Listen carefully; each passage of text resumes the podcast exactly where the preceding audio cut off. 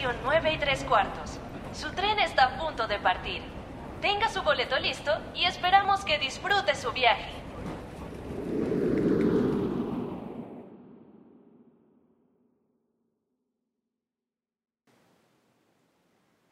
Hola, bienvenidos nuevamente a Estación 9 y 3 cuartos. Yo soy Eric de la casa Hufflepuff. Y esta es la segunda parte de un tema muy interesante que estábamos hablando hace una semana eh, sobre animales prehistóricos y mitológicos. Y hoy nuevamente me acompañan dos de las tres personas que estábamos eh, hablando. Estamos con Tika. Hola Tika. Hola, ¿cómo están? Aquí bien, estamos. Bien. Y Desde estamos Barranquilla. también. Dime. Desde Barranquilla. Desde Barranquilla, desde la Bella Kia. Y estamos también con Fénix, de la casa Ravenclaw. Hola a todos, gracias por la invitación una vez más. Qué pena volver a echar carreta. Bueno, a mí me, a mí me pagan por hablar carreta, entonces sigo aquí. Entonces,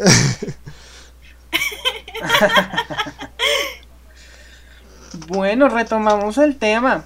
El tema con, con los animales prehistóricos. La vez pasada estábamos hablando de, de el monstruo del lago Ness, pero no alcanzamos a hablar con qué animal lo estamos relacionando con respecto a animales prehistóricos. ¿Con qué animal ustedes saben que, que estábamos, que, que- que lo podemos relacionar? hay una especie de animal, pues había hartísimos, eh, como eh, por decirlo así, acuáticos. De por sí tienen las características de los de las tortugas marinas que tienen las las aletas, como decirlo así, aletas alargadas, es, un dato curioso. Y como digamos este Pokémon Lu- Lugia, no, eh, no, eh, no, ay, lapras. Lapras, eso, como Lapras tienen esa forma. No sé, pero no sé el nombre, se, se vean los nombres. De milagro me acuerdo mi nombre. Tika, ¿tú sabes? Sí, sí, el plesiosaurios. Plesiosaurios. Exactamente. Los plesiosaurios son esos animales marinos de cuellos largos. Pero entonces no son dinosaurios marinos, nuevamente lo, lo confirmo. Los animales marinos No se subdividen en diferentes familias. No son dinosaurios y se dividen en tres familias. Bueno, de las principales. Pliosaurios, que ahorita hablamos de esos que son muy importantes en Colombia. Ictiosaurios, que son, digamos que peces, por decirlo de alguna forma. Y los plesiosaurios, que son estos de cuellos alargados. ¿Cómo los identificamos, digamos, para ordenarlos? En comparación, pliosaurio y plesiosaurio. Pliosaurios de cuellos cortos, cabezas enormes. Y plesiosaurios de cuellos largos, cabezas pequeñas. Ahí entra entonces nuestro monstruo del lago Ness. De hecho, no solamente en el lago Ness existe esta creencia sobre el plesiosaurio. Eh, si mal no estoy, es en Chicago, en el lago que, que queda justo en, en el medio de los Estados Unidos. Bueno, no en el medio, pero sí en un costado. También existe esta leyenda. Y en Colombia también tenemos un lugar donde se cree que hay un animal prehistórico que pues ataca las embarcaciones. ¿Dónde, dónde, dónde? Es muy famoso. En el lago de ah, Tota. la Tota. O en la laguna Sí, una de vez fui Tota. por allá, estaba muy bonito. Complicado para llegar, ¿no? Sí, en Playa Blanca. Bueno, resulta que ahí también existe la creencia de un animal prehistórico, pues que ataca embarcaciones y, y digamos que se ha relacionado un poco con, con la mitología, con la mitología celta con respecto al monstruo del lago. Los plesiosaurios se alimentaban de peces y crustáceos pequeños, algunos eh, cefalópodos como eran eh, amonitas, cangrejos, tipos de langostas prehistóricas y todo eso. Pues hay varias versiones de leyendas, digamos, incluso las actuales toman este, como este animal, como, eh, como estos plesiosaurios, pliosaurios, más que todo como la, la referencia, digamos, para Ness, aunque pues también otras versiones como la, la, la serpiente de dos cabezas, aunque tienen la cabeza la, eh, la cabeza y la cola son iguales, que también pues están abundando en los ríos y en los ríos y los lagos, entonces más que todo en los lagos porque pues están todos los mitos. De por sí esa es la historia de por qué se hundieron las grandes barcazas, las Ese fue el, el- como la, el mito de por qué se hundieron los grandes barcos de Calígula. Que pues que los barcos eran tan ostentosos que e insultó a los dioses y le mandaron una bestia que lo destruyó. Que los destruyó. Que más tarde, más tarde descubriríamos gracias a Mussolini que pues los barcos sí existieron. Entonces, eso es parte de la, del, del mito de Calígula. Pues sí, igual como estábamos igual como estábamos diciendo eh, la semana pasada, eh, cuando no tienen explicación de lo que pasó con algo, pues asocian estas criaturas o lo que sea para eh, a la historia, ¿no? Como para darle explicación Sí. a lo inexplicable. Y es que la ventaja de los animales acuáticos es su capacidad para... ah, es que, no, eh, como veíamos en la, en el la misma película Animales Fantásticos, la primera, con el, los... Esto, estas serpientes, sí, se me van los nombres. Les- estos que tienen su huevo, los huevos son de plata. Los, Los Okami. los okami. Que estos animales tienen la capacidad de adaptarse según el tamaño. Como ustedes pueden ver, los peces, el, el pez dorado en nuestra pecera, pues va a seguir creciendo si le damos de comer. Y los peces tienen no tienen un tamaño específico. Que ahí se encuentran los casos de los, de los bagres gigantes. Que los bagres alcanzan a pesar 5 toneladas. En el Amazonas eh, se, eh, se- conoce el pirarucú. Si han no sé si- el pirarucú que es un es como un lenguado, pero eh, es un pez pulmonar y tiene los casos de pirarucús de más de 30 metros. Entonces, pues eso ya es parte del mito, pero se han encontrado pirarucús de pirarucús de 8 metros. Esos- como yo soy experto en odiar pescados y pues un pez- esos son más feos de lo normal. Entonces, uno dice, uno dice, pues sí, existe la, la idea de que literal vean un pez de este estilo, de este tamaño, y digan que es un monstruo, porque ya de por sí yo ya no veo, ya, yo ya no veo un pez, yo veo un monstruo que yo digo es horrible. Una vida tan grande, qué susto, güey. Sí. Además de que es como, como todo pez, los peces no, son omnívoros, entonces literal, ellos sí nos pueden comer. Y bueno, con respecto al, al lago Ness específicamente, que es donde más se ha centrado esta idea, eh, se han hecho estudios porque la gente dice es que no se encuentra a fondo, pues no se encuentra y eso en cualquier lugar donde digan, ay, es que no se ha encontrado el fondo, pues porque no se han hecho investigaciones hasta el fondo, pero fondo tienen, fijo. Pero... eh, En alguna punta. no, y puede que sean muy, muy profundos y, y que aún no se haya podido llegar, pero fondo tienen. En el lago Ness se han hecho nuevas investigaciones en estas últimas tiene décadas que ver. Para ver, para comprobar la existencia del monstruo del lago Ness. Lo que se ha especulado últimamente es que puede que sí haya un animal, pero más allá de un plesiosaurio, eh, puede que sea una, una anguila. Eh, Porque sí se, han, ya, sí se han encontrado registros de anguila, se han encontrado eh, huesos, sí, bueno, mandíbulas, porque pues al final son cartilaginosas y, no, es igual, digamos, que las serpientes, por decirlo de alguna forma, en cuanto a la estructura ósea. Em, entonces, lo que se Vale. También especula. cuadraría por. También cuadraría por el hecho de que, digamos, este tipo de, de, de animales prehistóricos, al ser tan grandes, yo creería que están más que todo en el, en el mar, o sea, en el agua salada. Sí, no, de igual manera, eh, en, en casos como el lago Ness, no, no sé porque realmente pues no, no conozco como la historia geológica de, Escocia, pero pudo haber pasado igual que en Colombia, que se levantaron las cordilleras y generó un mar interno, como hay muchos otros mares internos en el mundo. Entonces, por ese lado, pues podría ser. Lo que yo sí considero, o, o bueno, tengo presente, es que ningún animal prehistórico de esa magnitud o de esas eras pudo haber sobrevivido, porque primero que nada el meteorito no fue la única extinción, han habido varias. Y segundo, las condiciones tanto climáticas como en alimentación no son las mismas que en, en ese entonces. Por eso yo dudo que, o sea, exista realmente un plesiosaurio y que sea el único en el lago, o sea, si, si hablamos de eso también tendría que haber varios para Para- seguir teniendo animales con vida. Claro, porque es que lo que pasa es que ya si hubiese uno solo, ya se hubiese muerto hace mucho tiempo y ya no existiría. O sea, tendría que haber por lo menos eh, tener, que habrían dos pare una parejita, entonces que la, o sea, deberían haber muchos más, no solamente uno. Pues el hecho de que sea una anguila, pues justificaría el hecho de que no los hemos encontrado, ¿no? Si fuera del tipo de anguila, porque pues las anguilas que ustedes saben, las anguilas, ellas cuando duermen se entierran bajo la tierra, se entierran detrás del lago, entonces siendo un lago que cada vez va aumentando su profundidad, profundidad, pues existiría, pues así como divagando, ¿no? Existiría que ya haya un montón de ellos ya enterrando cada vez más el lago. Pues obviamente todos serían como mitos, ¿no? Sí, claro. Igual, eh, eso también hay que tenerlo muy claro en cuanto a paleontología. Y es que muchas, muchos de los datos que se tienen son meras especulaciones. Son simplemente especulaciones con base, claro, en los estudios que se han hecho. Hay cosas que no se pueden determinar, como el color de la lengua de un, de un dinosaurio, porque como dije la vez tenía algún pelaje o alguna cosa, saber el color del pelaje cosas así, si no se tiene...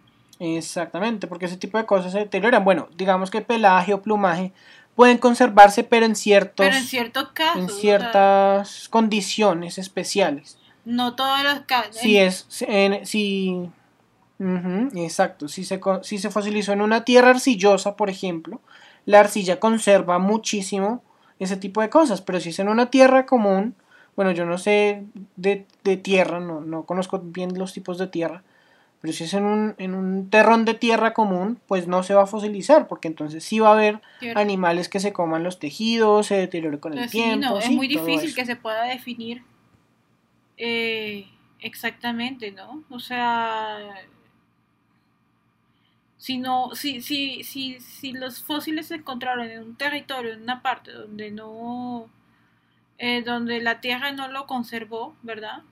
Pues es muy difícil determinar y ya prácticamente, sí, hay muchas cuestiones eh, científicas y muchas cosas que se han podido hacer, pero ni así yo creo que podríamos tener una imagen exacta de cómo se verían, la, veían las criaturas antes. Exactamente. Y, y además, por ejemplo, yo no sé si ustedes han visto unos memes que es como el esqueleto del animal, el animal según los alienígenas, el animal realmente. Y entonces es el esqueleto del animal es un esqueleto ahí todo rarito, como lo verían los alienígenas, un animal todo monstruoso. Y como es el animal y termina siendo una ardilla. ¿Sí? Oh, entonces sí eso pasa así, así es como pasa con todos esos aspectos no incluso como uno así como tú como cuando empezaste el podcast pasado así como desmintiendo cosas que nos enseñaban y pues que también nos enseñan las películas que no dicen, no, que los eh, que el que el que el tiranosaurio rugía cuando no, que es posiblemente que ellos graznaban como si fuera un como si fuera una gallina. Entonces ahí no, entonces cuando escucha al, tiranosaurio graznar, ¡ah! pues como que se perdió la emoción, ¿no? sí, exacto. Además, eh, eh, en las películas también y no solo en las de en las de Parque Jurásico, hay que también tener en cuenta eh, la expectativa del público. Entonces, eh, y esto yo lo explico mucho en, mi trabajo, eh, no hubiera sido tan, tan impresionante, tan impactante ver una gallina gigante que pues el tiranosaurio como lo conocemos en, el cine, ¿cierto? O, o, un velociraptor que realmente no medían dos metros, sino un metro y medio, por mucho, y tenían aspecto de pavos como lo vimos en la película, que en la película también era un lagarto que nos perseguía toda la película tratando de arrancarnos la cabeza. Yo creo que, o sea, también tengamos en cuenta que en la literatura y en las películas y todo, eh, estas, eh, las personas que los crean, que, que, hacen este, estas imágenes para presentarnos en, en la televisión y eso, lo que buscan es crear el impacto, ¿no? Y entonces ellos acomodan, digamos, eh, los mitos acomodan estas, eh, lo que se conoce con lo, eh, mezclan con los mitos y van acomodando toda la información y todo lo que van teniendo para conseguir lo que ellos quieren mostrar, o sea, por ejemplo, J.K. Rowling creando las criaturas fantásticas. O ella no se basó exactamente en una cosa, sino que ella fue acumulando de diferentes partes del mundo, los- la mitología de todas partes, y la usó de la forma en la cual le convenía a ella para su historia. Entonces ella creó sus criaturas de acuerdo a su imaginario y a lo que le podría acomodar para poder desarrollar la historia de la forma en la cual ella quería desarrollarla. Sí. No, y eso pasa en casi en, en todo, no solo en, en la biología, también pasa en la ingeniería. Pues, pero entonces uno lo encuentra por todos los aspectos, desde, desde los extraterrestres hasta la misma historia de Da Vinci. Pero esa es otra historia. un animal, un animal prehistórico muy importante para Colombia, que lo relacioné con una criatura no porque fuera similar o porque lo confundieran con ese, sino porque también es un monstruo marino, o bueno, uno de tantos monstruos marinos. El animal es el pliosaurio, que también mencioné hace un rato. Los pliosaurios son los que dije de cuellos cortos, cabezas enormes y normalmente las cabezas tienden a tener formas como si fueran cocodrilos, pero los cocodrilos no vienen de ellos. Hay que tenerlo en cuenta también. ¿Por qué son importantes para Colombia la familia de pliosaurios? Porque hay una especie que se halló acá en Colombia, en Villa de Leyva, justamente, como dije en el podcast pasado. eh, Villa de Leyva es uno de los lugares más famosos en Colombia con respecto a paleontología, donde más fósiles se encuentran. El, el pliosaurio que se halló es el cronosaurio. Primero fue hallado en Australia en 1800 chuchuchu. No recuerdo bien. que fue el primero, como, como les digo, hallado en, en el mundo. Pero en Colombia se halló el más grande del mundo y el más, perdón, no, el de Australia es el más grande del mundo, pero el de Colombia es el más completo. El cronosaurio más completo que se ha hallado en el mundo. Ah, bueno, hay que tener eso en cuenta también. En ningún lugar del mundo, ningún fósil se va a hallar completo, jamás. Porque se han perdido piezas con el paso del tiempo, sobre todo con animales marinos, Vale. eh, Wow. que al morir se le desprendió un miembro, una aleta y se perdió en el mar y el resto quedó por otro lado o encalló en un en la playa o algo así, ¿cierto? Entonces, nunca jamás se va a encontrar un fósil completo. El primero fue hallado en 1889, ya me acordé, en Australia, y el de Colombia fue hallado en 1967. Hace tiempito ya, pero otra cosa muy interesante de Colombia es donde más cronosaurios se han encontrado, o más piezas de cronosaurios se han encontrado, más que en Australia. Porque bueno, sabemos que el Pacífico pues era el mismo. Digamos que los anima compartíamos animales en Nueva Zelanda, también se han encontrado algunos de estos animales, pero el más completo está acá en Colombia. Eh, y hay algo, hay uno de los que está aquí en Colombia, en el Centro de Investigaciones Paleontológicas. Eh, en su estómago tiene lo último que, eh, que comió. Cool. Eso es algo muy bonito. Es algo muy bonito y, y no siempre se encuentra. Y de hecho es bastante codiciado por la, eh, digamos, por el comercio negro, por, por el mercado negro de fósiles. Encontrar ese tipo de fósiles especiales que tengan algo, algo diferente a, a otro que se haya encontrado. Y es eso. En su estómago tenía amonitas. Ellos se alimentaban de este animalito que parecía un caracol y tenía como un pulpito en, en, la, en la cara. Eh, que hemos visto, eh, no me acuerdo cómo se llamaba el Pokémon eh, de- que, que se parecía a eso. Ah, Y tengo los, la imagen mental, pero no sé cuál es. Sí, no, no, la verdad, no me acuerdo. Eh, pero era de los, de los eh, Pokémon prehistóricos. Em, bueno, ese es algo especial que tiene el de aquí de... eh, uno de los de aquí de Colombia. El más completo y el que tiene este animalito. En Colombia, de hecho, también se han encontrado plesiosaurios, del que hablamos del monstruo del lagonés. Se han hallado muchos fósiles de esto. En Bogotá, lo que antes era Ingiominas, el museo de Ingiominas, sí, la- lo que es el Servicio Geológico Colombiano, en el museo paleontológico que tienen hay un, un pliosaurio y un plesiosaurio. Ah, te, te- Te, te aclaro, se llama casi igual el Pokémon, es un, es un Omanita. Omanite. Oma- ok, Omanite. sí, Omanite. Omanite Snorlax. Omanite sí, me la monita, o sea, estabas ahí. Sí, Omanite. Eh, sí, efectivamente. Em, bueno, de eso se alimentaban estos animales. De, bueno, peces, otros cronosaurios, porque también estos animales no eran eh, exclusivos con la comida, ellos comían todo animal que se todo, todo lo que se moviera. Y en la película, exacto, y en la película de Jurassic World, en la que salió en 2015, si mal no recuerdo, eh, había un mosasaurio, que es otro pliosaurio, otro de la familia de los cronosaurios, pero más grande aún. No tan grande como en la película. De hecho, es el segundo animal más grande hallado, pues depredador más grande hallado en el mundo. Y el más grande que hallado en el mundo es el Liopleurodon, que se encontró hacia Europa y Norteamérica, creo.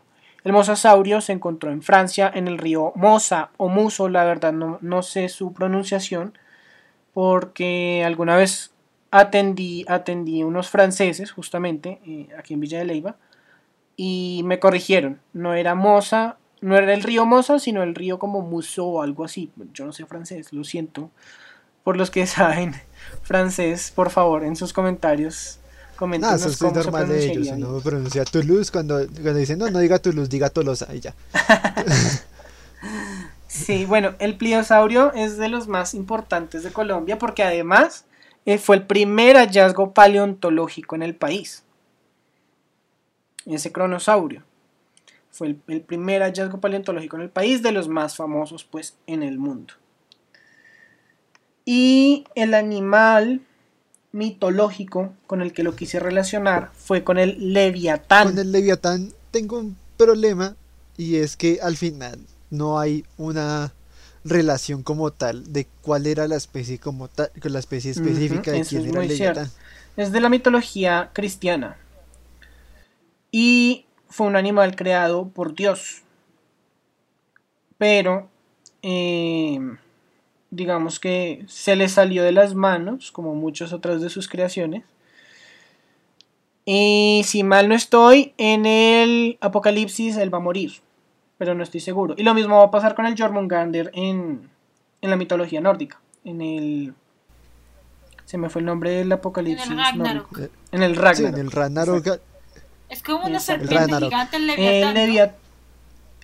Sí, el Leviatán es una serpiente gigante, efectivamente. Pero en la película de Atlantis lo vimos como una langosta gigante. Cierto. Entonces ahí vuelve, ahí vuelve, digamos, el cambio que se hace en el cine para generar mayor impacto. Además que serpientes yo creo que ha habido muchas en las películas y mostrarnos una langosta gigante como vimos en Atlantis fue impactante. Fue, además que la película es muy buena, a mí me encanta, otra de mis favoritas. Es bueno, es bueno. Eh, entonces por eso también quise relacionar porque no, no se parecían físicamente. De hecho pudimos haberlo relacionado con la titanoboa. Pero al ser marino pues quise relacionarlo con los pliosaurios. Sí, es que al final los leviatanes, al fin, los leviatanes que se fueron clasificando, pues en los, todos los geeks, así, al final se fueron clasificando todas las bestias gigantes mari- ma- marinas. De por sí incluso metían al kraken dentro de ellas, pero obviamente el kraken era como la parte griega.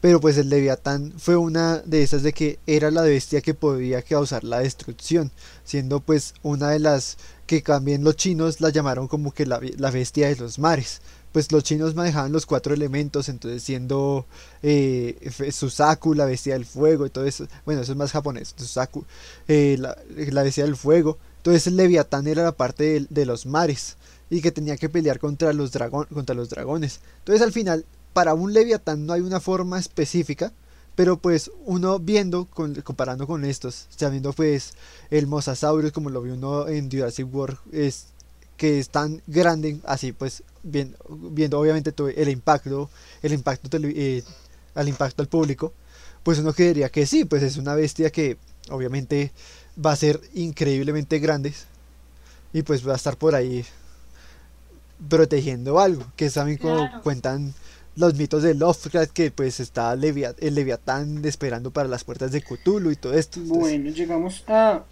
un animal que dijimos hace un momentico, las abonitas, Y lo relacionamos con otro que también se mencionó, el kraken. Eh, aunque había cefalópodos más parecidos al kraken, eh, eh, el kraken siempre nos lo mostraron con un aspecto de calamar o de pulpo, ¿cierto? Y de hecho ya está comprobado que los calamares gigantes sí existen, Sí, sí, un pero hay unos más grandes que son el calamar colosal. Pero, ¿por qué lo quise relacionar con la monita? Porque es de los fósiles más famosos que existen en el mundo. Sobre todo, pues en Colombia es de los más característicos. Uno acá en Villa de Leyva, donde pase, donde camine en, la- en el piso, en las veredas y todo, vea monitas. Incluso en las paredes That's antes so cool. construían con, con los fósiles que se hallaban.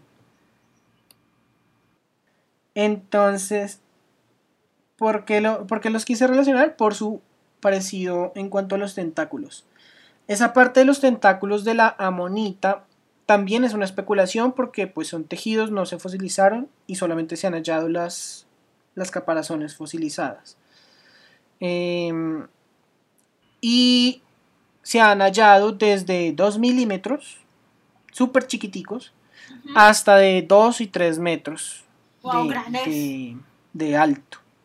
Súper grandes. De hecho, aquí en el Centro de Investigaciones Paleontológicas hay una réplica de uno que se halló, creo que en Francia, bueno, en una parte de Europa, eh, de unos 2 metros más o menos, Más grande que uno, güey. aproximadamente. Sí, son- eran súper grandes. Entonces, to- por eso lo quise relacionar con el Kraken. Porque es esta criatura mitológica que hemos visto en, en Piratas del Caribe, en. eh, ¿Cómo se llama esta película? Furia de Titanes. Y incluso está Eh, en, en, en Juego de Tronos, una de las casas tiene la imagen del. Tiene el Ajá. Kraken como, como su, su, su símbolo, ¿no? Sí, el, el Kraken ha sido el mito por excelencia de los marinos, que siempre han estado, siempre han estado con el miedo de, de ser perseguidos. Pues lo vimos obviamente en Piratas del Caribe, ignorando toda la parte de Davy Jones, viendo que el Kraken siempre es un peligro ahí latente. es un peligro latente.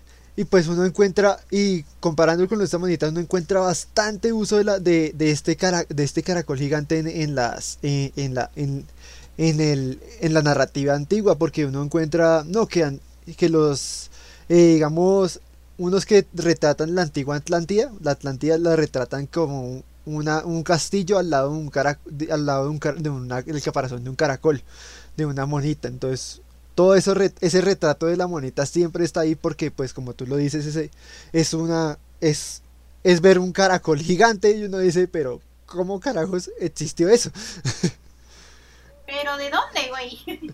sí lo digo eh, caracol porque pues es un crus eh, pero en realidad es un crustáceo de los que vemos como el caracol eh, como el el, caracol- el, el ermitaño y los y los cangrejos no Exactamente. Claro que la monita no vendría siendo un crustáceo, sino un cefalópodo. De hecho, actualmente existe un animal que se llama trilobite, que tiene pues la forma de los de los amonitas. Sí, entonces, no, perdón, mentira. sí No, no, no, me, confundí. El trilobite es esa cucaracha eh, prehistórica, que también hay un Pokémon que se parece, No, eh, me acuerdo. Los de Pokémon, ellos literalmente dijeron, vamos a tomar todas las mito- todas las especies y las vamos a, a, a transformar para Se que sean copiaron ahí de los nombres de una forma. Eso es cierto, de hecho el, vola, el prehistórico volador también eh, pues está es inspirado en un en un animal. Bueno, no recuerdo cómo se llama el animal que actualmente sigue con vida, eh, que se parece a las amonitas. Pero bueno, en algún en algún momento lo recordaré. Pasemos a El Nautilus. el Nautilus, gracias. Ese es el, el animal actual. Que, que, que pues es. Es tatara, tatara, Yo tatara, en los- estaba buscándolo y también, sí, porque yo también lo había escuchado. Claro, ¿no? Es- Sí, exactamente. El Nautilus. Bueno, el Nautilus. eh, perdón, las amonitas. Siempre se confundieron con cangrejos, hablando, tocando un poquito ese tema. Resulta que hay cangrejos vivos en Colombia, o sea que se han hallado en Colombia, aquí en Boyacá, justamente, en Santander, que datan de 65 o 67 millones de años aproximadamente y no han cambiado su aspecto desde el Cretácico y aún siguen con vida. Eso pasa mucho con los animales eh, marinos o bueno, con los animales más cercanos a, al, mar. Son los que más se conservan en cuanto a, evolución. Algunos siguen todo ese tiempo em, sin evolucionar, sin cambiar su aspecto, porque no lo ha necesitado. La selección natural no los ha... No, porque al final tanto el mar no tiene tantos cambios, o sea, tiene cambios de temperatura, pero siempre es, eh, cuando buscan un cambio de temperatura, las especies tratan de ubicarse en la zona donde estaba su, su ubicación anterior. En cambio, en el aire, lo que pasa con las aves que son migratorias, ellas sí tienen que adaptarse según, la, eh, según los cambios climáticos.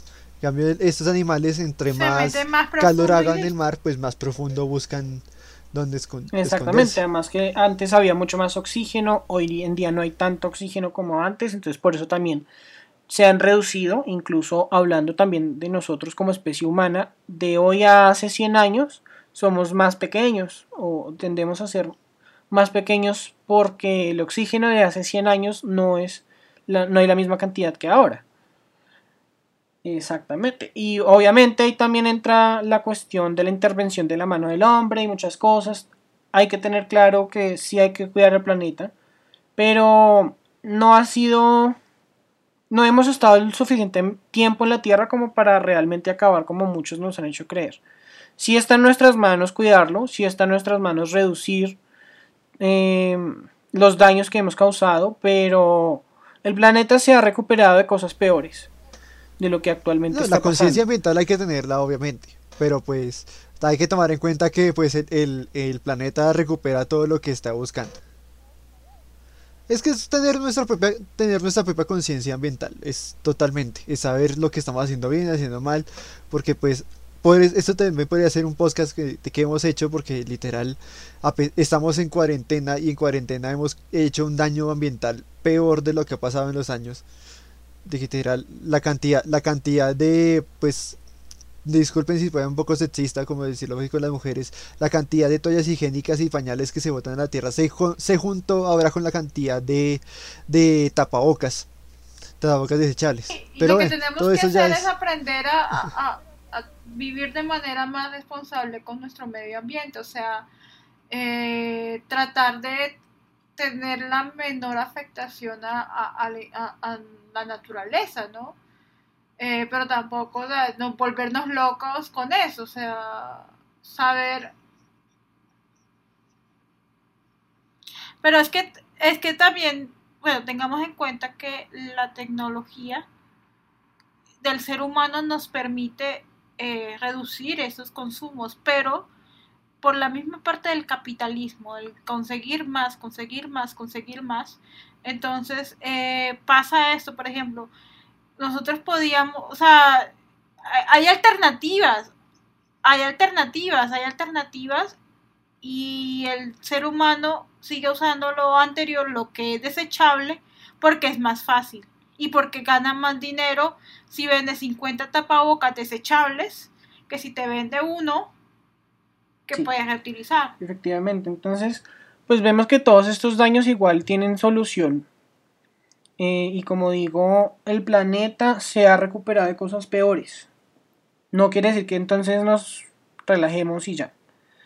Pero...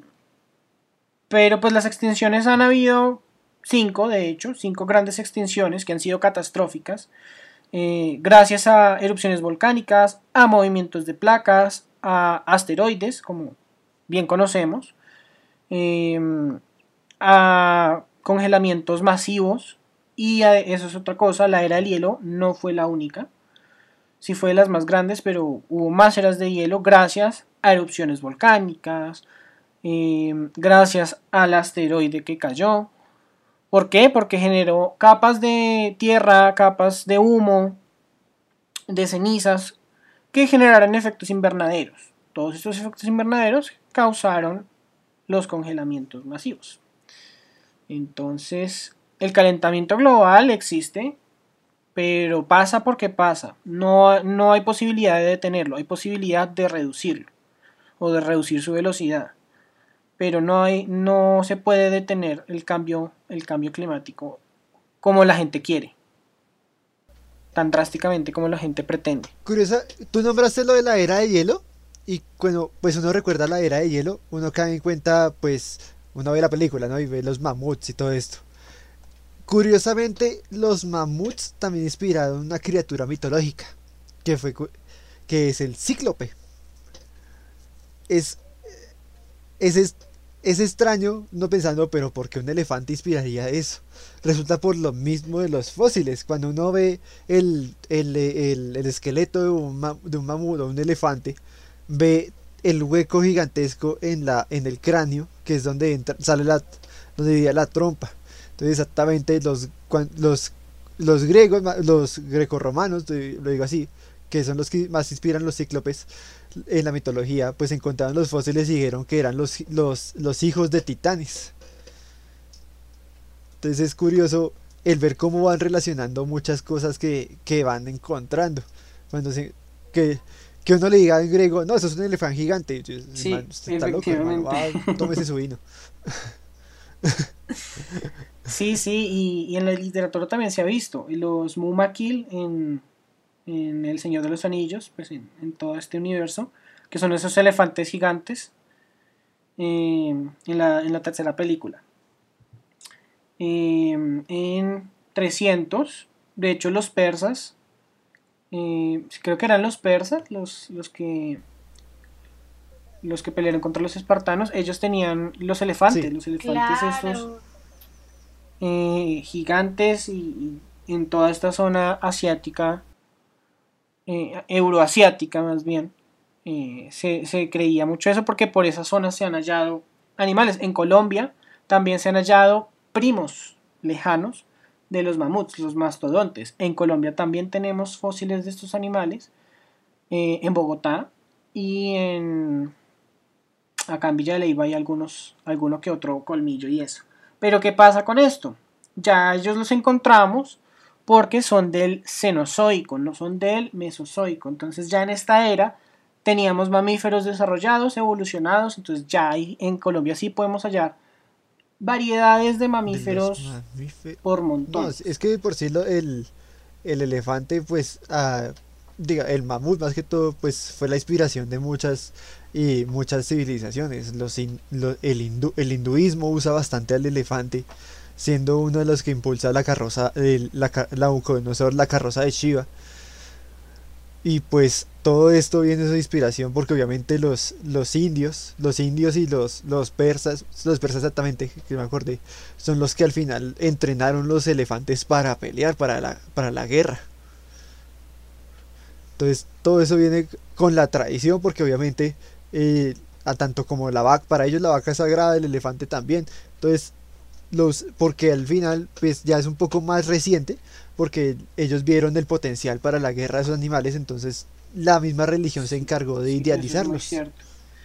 y mm, ah, bueno ahí quiero tocar un poquito el tema con respecto justamente a la domesticación de los animales porque eso también generó muchas ideas con respecto a criaturas con respecto a los minotauros a los centauros, a todos estos animales híbridos con, humanos. Porque mm, en muchas ocasiones se, se, hallaron nuevamente, yo menciono esto como mera especulación mía, porque pues digamos no son datos que uno encuentre tan fácil ni siquiera en Google, eh, a menos que profundice, claro. Em, con respecto, por ejemplo, a los centauros, antes eh, se tendían a, hacer sepulturas con sus animales, con sus familias, todo esto, en zonas, en tierras, en montañas, en bosques, donde además también podía haber huesos de animales antiguos, que por mismos movimientos, como ya mencionamos, de placas y todo eso se pudieron mezclar. Estas mezclas de huesos, al haberlas hallado, por ejemplo, el rey con su caballo, pudo generar la idea de el centauro, porque entonces puede que hayan encontrado solamente el torso del de la persona y el resto del animal, pues del caballo.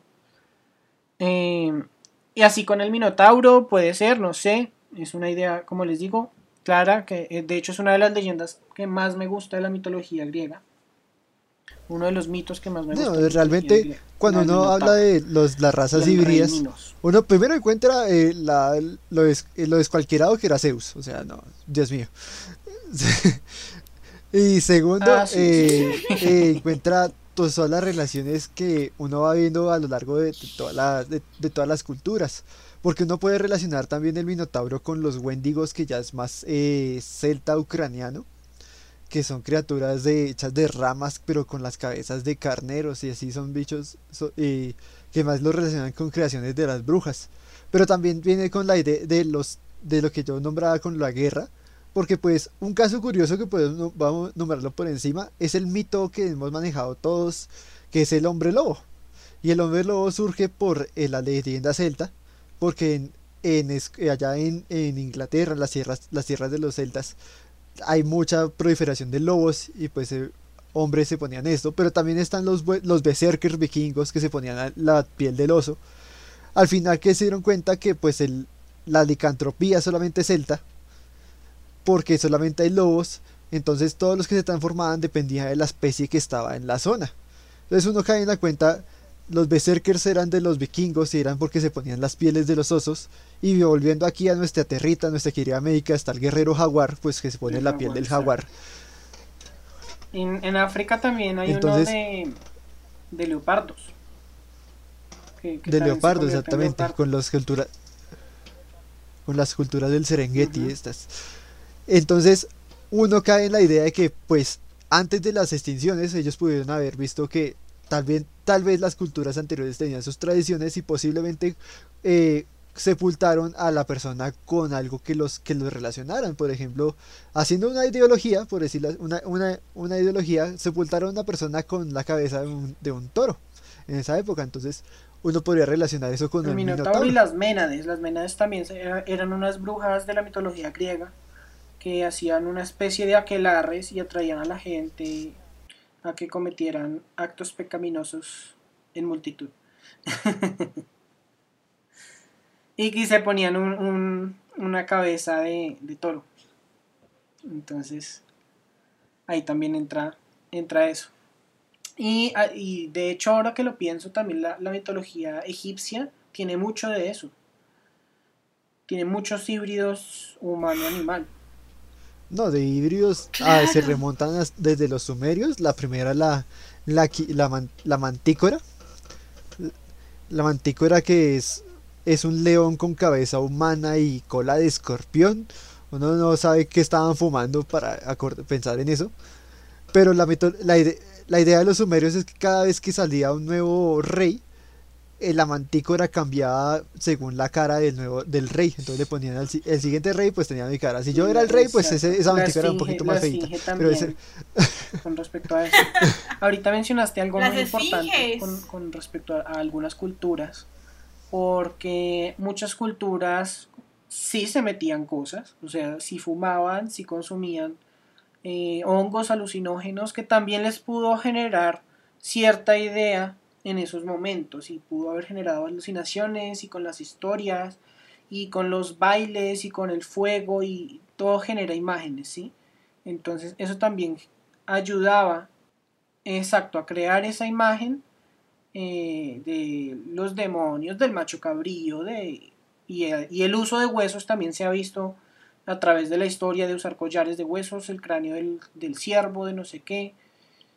Entonces todo eso tiene mucha relación y ahí se, van armando nuevamente los, los rompecabezas. De, así vamos comprendiendo cómo la cultura, eh, las culturas han- han traído todo esto. Sí, uno cae en cuenta eso porque también uno ve lo que tú nombrabas de que, pues, pues, lo que hemos dicho de que posiblemente encontraron el, el cuerpo de alguien con la cabeza de algún animal y también eso se ha desarrollado con el, con el tratamiento de las personas. Por ejemplo, hay un mito en la, en la tradición judío-cristiana de que eh, para el fin del mundo, si uno no- si hay unas fosas comunes, pues todos los huesos se van a unificar en un ser que llama un insepulto. Ya es toda la tradición de ángeles, y- de los ángeles y de los demonios, esa, esa mitología judío-cristiana. Pero entonces uno encuentra todas esas relaciones de que, bueno, todo estaba metido por ahí, quién sabe, el man se el quién sabe, hubo un incendio en la casa y el man se murió con su cabra y su y, su ternera, en su ternera, entonces quedaron los huesos todos juntos. Sí, es verdad. Y hay algo también importante, es el poder de la palabra. Eh, una persona que tiene muy buena elocuencia eh, con, el resto de gente es capaz de llegar a engañar con el, por el hecho de, tener fama. o la labia. Exacto, y por ganar dinero o lo que sea. Eso se vio mucho em, hace, hace mucho tiempo. Bueno, y actualmente también mucha gente cae cae en, la ignorancia de, en la ignorancia pues sin insultar a nadie pues el hecho de no conocer. Em, hace muchos hace muchos años se vendían cuernos de gacela que son esos eh, que son como espirales como todo esto de narvales que son estos delfines como con un cuerno muy largo que realmente es un colmillo que también son como espiral. La caza de ballenas contribuyó mucho con eso, se vendían como cuernos de unicornios. Y se decía que quien tuviera un cuerno de unicornio eh, tenía beneficios y tendría salud y, su reinado duraría muchos, muchos años. Entonces, digamos que esa parte de la estafa se, se fue muy influyente en esto, en reforzar las ideas uy, unicornios, y él me está vendiendo un cuerno de unicornio, entonces quiere decir que sí existe. Además le echaba la, la, la, parla de, yo estuve en África y allá vi un unicornio y lo casé y aquí está el cuerno. Y, y así con muchas cosas, con garras, con... entonces se decía que, por ejemplo, los dientes de megalodón, uy, ojalá pudiéramos hablar, es que ya, ya estamos alargados un poco. Se creía, se decía que eran garras de ya estamos en la segunda parte, ¿no? y esa que es la segunda parte se creían que eran garras de dragón, lo mismo con los dientes de otros animales, etcétera, etcétera, etcétera. Así pasó durante muchos, mucho tiempo. Y como digo, actualmente hay gente que todavía cae en eso, en esas creencias, que se deja engañar un poco de, de eso. No, claro, esta la tradición oral, como tú dices, viene desde el, desde el bardo, el escribano, y pasando pues más épocas actuales al, vendedor al, al, vendedor ambulante y con sus elixires de la vida eterna y todo esto que viene con el... Sí, que usted, señor, que quiere, quiere dejarse el carbo, venga, échese esta orina. De, ay, no me Entonces, Exacto, todo es... sí, así tal cual. Sí, todo eso es pura tradición, la tradición, incluso los mitos de los, el, el, el, uno de los mitos que siempre nos, nos ha, ha parecido curioso es el de la bruja, que, venga, lo chupó la bruja. Y no, simplemente es que usted tuvo la parálisis de sueño. Simplemente se, que se le bajó la tensión a tal punto que no podía mover sus articulaciones cuando estaba dormido. ¿Qué pasó? No, pues que tuvo una bruja encima, que había un vampiro, un espectro. Además, además, también con respecto a enfermedades, eh, se, se, mencionaba mucho eso, ¿no? hay que tener en cuenta que en la Edad Media y antes, incluso después, eh, no había mucha salubridad, la gente sufría muchas cosas, eh, alergias y todo eso. Eh, y, también lo comprendí, a mí me dio una alergia terrible en la piel y lo comprendí también por ese lado.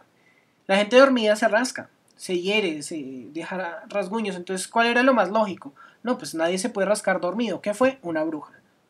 El demonio, el demonio, el no sé qué, el fantasma. No, y también el concepto de, enfermedad mental no se, no se entendía mucho en el pasado. Y había, eh, pues, también el mito de los hombres lobos se relaciona mucho con esa parte de la salud mental, porque hay muchas personas que eh, en sus, sus momentos eh, de, psicosis pensaban que se convertían en lobos, que, que se convertían en animales, entonces eso reforzaba ese pensamiento y esos mitos. No, igual también era para también a la vez a la, calmar a las personas porque viene el mito del hombre lobo más que todo en la, Rusia, en, Rusia porque pues el estrés del frío, el estrés del frío y la falta de comida causaba que pues la gente que recurría al canibalismo, entonces usted no haga esto porque va, se va a transformar en un, en un demonio, en un demonio, en una bestia impresionante. Entonces, todo era para, tanto para eh, causar pánico como para calmar situaciones de situaciones de esa, de esa era Como por ejemplo de tantas, tantas cosas de que no, que se muere, que se roban al niño, que matan al niño, que muere al niño. Todo era para justificar, eh, para justificar tan la, la que tú nombras la salubridad tan mala que pues los niños morían, eh, había una tasa de mortalidad de Entonces, niños ve- impresionante. Ahí también se ve en cuanto ya no hablaríamos de paleontología, sino arqueología, porque entonces es muy raro o, o sería muy extra, es muy extraño, incluso hoy en día, encontrar eh, cuerpos de bebés, esqueletos de bebés, momias de bebés. Ahí que nos lleva a los duendes, por ejemplo, a los elfos y además en, en los países nórdicos, que es donde existe esta creencia, bueno, la, la más conocida, porque en el resto del mundo también pasa. Eh, entonces todo eso nos lleva también a la arqueología, no solo a la paleontología. Eh, pero es un tema ya extenso también, muy, muy, muy eh, largo de, de tocar en este momento. Eh, pero podríamos en el futuro hacer un podcast al respecto. Por ahora, chicos, ya nos toca despedirnos, ya es... eh, creí- Tocó- creíamos que nos íbamos a pasar la demorar lista de todos los esta temas vez, pero-. Sí, porque pues, es un tema extenso y muy interesante. Como les digo, a mí me fascina este tema de paleontología y mitología. Eh, bueno chicos, nuevamente muchas gracias por acompañarnos esta segunda vez, en esta segunda parte. Eh, espero pues volverlos a, a escuchar nuevamente en otro podcast. Ya para el otro año, este es de los últimos que vamos a escuchar este año. Eh, faltan algunos, pero igual ya, ya poquitos. Ya, ya poquito. Ya poquitos, ya poquitos, ya se nos fue Eh, este como año. dije eh, la semana pasada, muchísimas gracias por la invitación y espero seguir apareciendo en estos podcasts porque es una experiencia muy chévere y unos temas muy buenos. Aquí aprendí más que en el colegio, señores. en este podcast. No, pues yo, ¿qué puedo decir? Pues gracias por esta invitación. Pues me gusta hablar de todo esto. Mis compañeros me dicen que usted, ¿por qué habla tanta carreta si usted no es físico? Usted debería ser más lógico. Yo, no, me, encanta la magia. Sí, sí. Bueno, chicos, entonces eh, muchas gracias por escucharnos también eh, a todos nuestros oyentes. Eh, esto fue Estación 9 y 3 cuartos. Recuerden que nos pueden eh, seguir en nuestra página de Instagram de Asopluma. Eh, en YouTube también nos pueden encontrar como Asopluma y el podcast como Estación 9 y 3 cuartos, tanto en YouTube como en Spotify, Google Podcast y Apple Podcast. Muchas gracias nuevamente y nos vemos en la próxima estación. Ha llegado a su destino. No olvide sus objetos personales y recuerde, cualquier galeón es bien recibido. Gracias por viajar con nosotros.